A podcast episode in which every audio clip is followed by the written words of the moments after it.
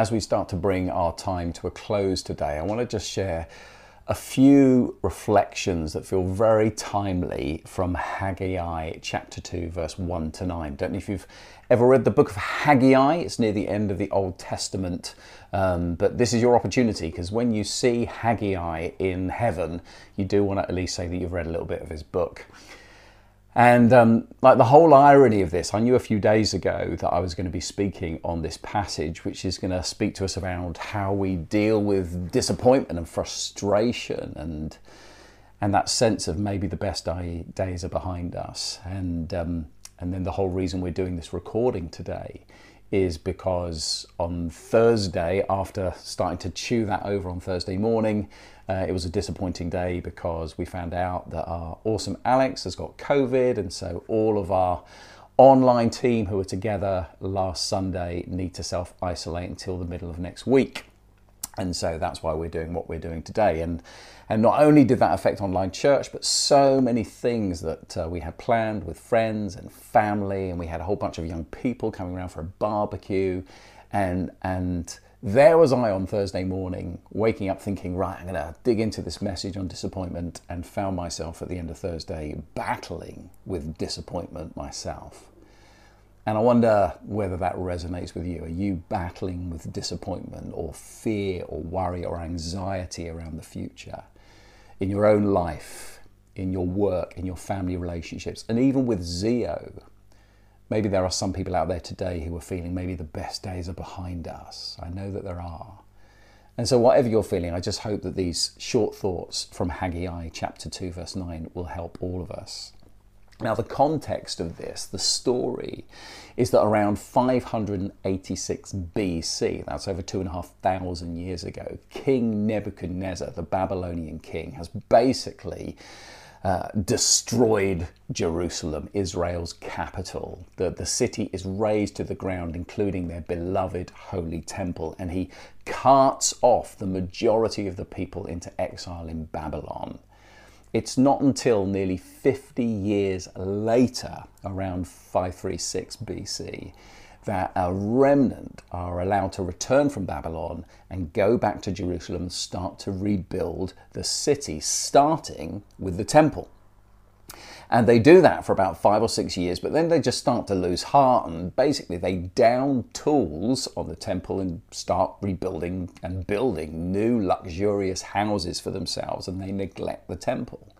And so if you look at Haggai chapter 1, you see that then God challenges the people who, after basically 10 years are doing nothing, and he says to them, Look, you're not seeing great blessing. You're not seeing great fruitfulness because you've neglected the temple. You've become self centered rather than God centered. You become so worried about your own self that you've neglected to put God first, trust God, and then see what God will do. You've neglected the temple as a, as a symbol of their neglect of God. And so You'll read in chapter 1, it says on the 29th of August, God gives this prophetic word that says, Come on, get back to building the house or rebuilding the house because the temple is going to get a reboot, just like we feel like Zeo's getting a reboot. And a few verses on, we read then, just over three weeks later, September the 21st, they restart the rebuilding of the temple and with great enthusiasm, with literally with Zeo. But within three weeks, as we're about to read, October 17th, they're starting to feel unsettled. They're wondering if it's worth it. And why is that? Because they're battling with disappointment and fear. They're disappointed because they think this new temple is going to be nowhere near as good as the old temple. They just can't do it as good. It won't be as good and they're afraid that they're going to run out of resources and that they're just not going to get it done. And so fear and disappointment is stopping them complete the mission that God's got for them. They're thinking the best days are behind us. And as I said, I wonder if any of us can identify with any of those things. And so let me read these first nine verses of Haggai chapter 2 to see how God responds to this. It says, Then on October 17th of the same year, the Lord sent another message through the prophet Haggai. Say this to Zerubbabel, son of Shealtiel, governor of Judah, and to Yeshua, son of Jehozadak, the high priest, and to the remnant of God's people who are in the land. So basically, God is saying, tell everyone this. The high priest, the governor, tell the whole city this. And this is what God says. Does anyone remember this house, this temple, in its former splendor?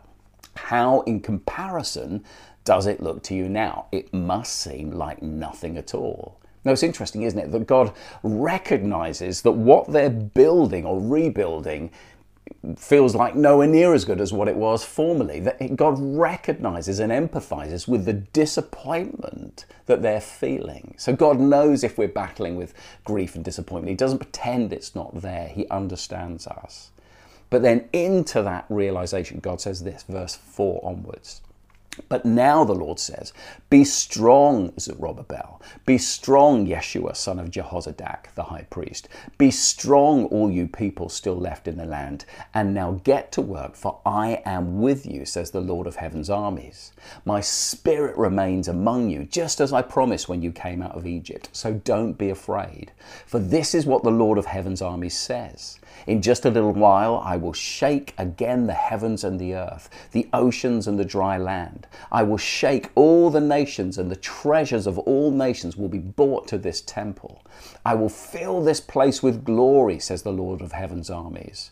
The silver is mine, the gold is mine, says the Lord of heaven's armies. The future glory of this temple will be greater than its past glory, says the Lord of heaven's armies. And in this place I will bring peace. I, the Lord of heaven's armies, have spoken. So, what is God saying? Why is He saying it? And how does it relate to us today? Briefly, let me say three things about what God's saying. The first thing He's saying to those people, and He's saying to us individually, and as we look at a reboot moment in, in Zeo, is be strong. Did you notice that? Three times. Be strong, be strong, be strong. It's the Hebrew word that literally means be resolute, be firm, be courageous, be encouraged. Be strong. And out of that strength, the second thing he says is get back to work. And again, the Hebrew word work here isn't just kind of any kind of work that's going nowhere. It literally means work that has a sense of mission and purpose, work that you do to accomplish something great. Be strong, God says, because I've called you to do something great, to accomplish something, to achieve something for me and with me. And thirdly, in the midst of that, then he says, verse 5, don't be afraid. Don't let fear and disappointment stop you from all the things that I've commanded you to do and that I partner with you in. God says, in the midst of their disappointment and frustration, be strong, get to work, and don't be afraid. And I just want to prophetically declare that into our soul today. Those three words be strong, get to the work that God's called you to do, whether it's in Zeo or in the world, and don't be afraid. But how can God say that to us? Like, how can He cash that check? Why can we trust God to be able to respond positively to that? And again, God gives three reasons in the verses that we read about why we can and why we can overcome disappointment and get back to jump into what God's called us to do in this new season. And the first is, He says, because I am with you. Over and over again, He says, I am with you.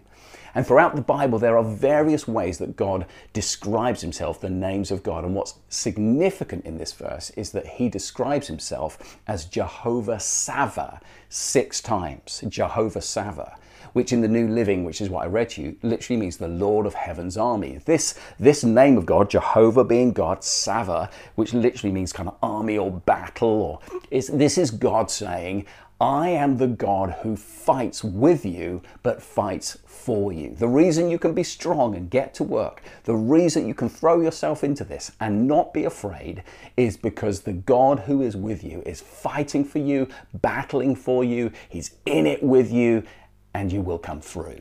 Because of Him, because of Him, not because of you gritting your teeth. Whatever you're facing, you can rely and depend upon the Lord of Heaven's armies, the God who fights for you. Because we are all in a battle. God isn't denying that we're in a battle, but He's saying He's with us in the battle and He's fighting for us to come through. Second thing He says, He says that the the glory of the future temple will be better than the glory of the temple in the past, which is totally the opposite of what they thought. They literally thought the best days are behind us. But God was saying, no, greater glory is coming. This new temple actually will be more amazing and the truth is, ultimately, God wasn't talking about a building. He was talking about Jesus and he was talking about us because we are the temples of the Holy Spirit. God ultimately doesn't dwell in buildings, he dwells in people who've had said yes to him. And so, so God is saying the future will be better than the past. The greater glory is coming. Glory and peace, he says in verse 8. The glory of the Lord.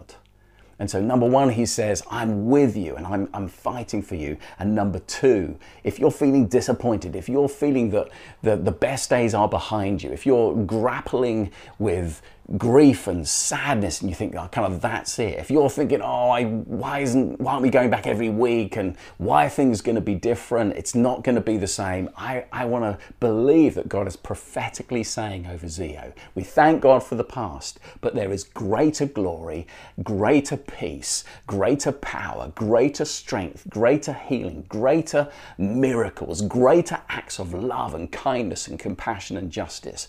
There is greater works of god there is a greater glory of God yet to come if we are willing to join God in the battle to see those breakthroughs.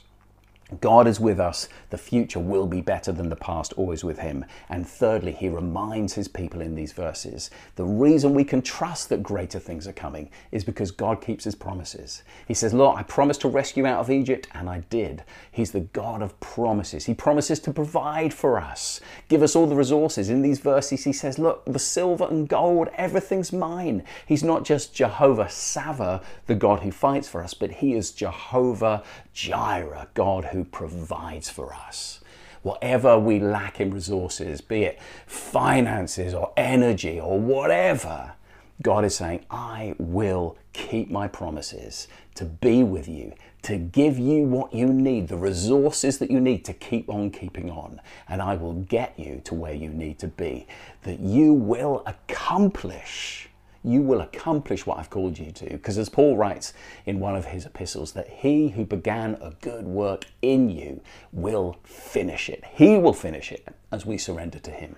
That goes for your life and that goes for Zeo. He who began Zeo Church will finish what he's planned for Zeo Church as we surrender to him. So be encouraged today, church, with these things. Whether you're feeling it for Zeo, whether you're feeling it for yourself, whether you're battling with grief and disappointment, be strong, get to work, don't be afraid. And why? Because God is with us, the God who fights for us and provides for us. Because He promises that greater glory is yet to come, both now and all in eternity. And we have a God who always keeps His promises. So let's push on, let's believe it. And so we're going to close by, by singing this song that we know and love so well. What a beautiful name. As we do this, and I'll come back and pray at the end, I just pray that God will lift your spirit, lift your soul, raise expectations for the greater thing as we do this together. So let me close now as we finish our time together. And I simply pray for the power and the presence of God to rest upon you I pray that God will lift your spirit and, and impute and impart joy and strength and hope and comfort and life and destiny into your very being. That you will know God is for you, He is with you, and He will bring you through as you choose to surrender to Him. And if you've never given your life to Jesus, if you've never invited Jesus to be your Lord and your Savior, your boss, the leader of your life, and that you want to do that today, let me encourage you to simply pray a prayer that goes like this Lord Jesus, thank you that you love me so much, that you died on a cross, paying the price for my sin, and then rose from the dead, defeating death itself, and offering me forgiveness and eternal life with God. I am sorry for my sinfulness and brokenness and that I walked away from you. Forgive me.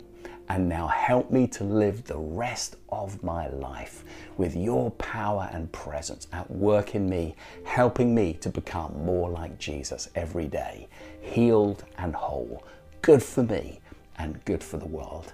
I surrender my life to you. That's a good prayer for all of us to pray every day.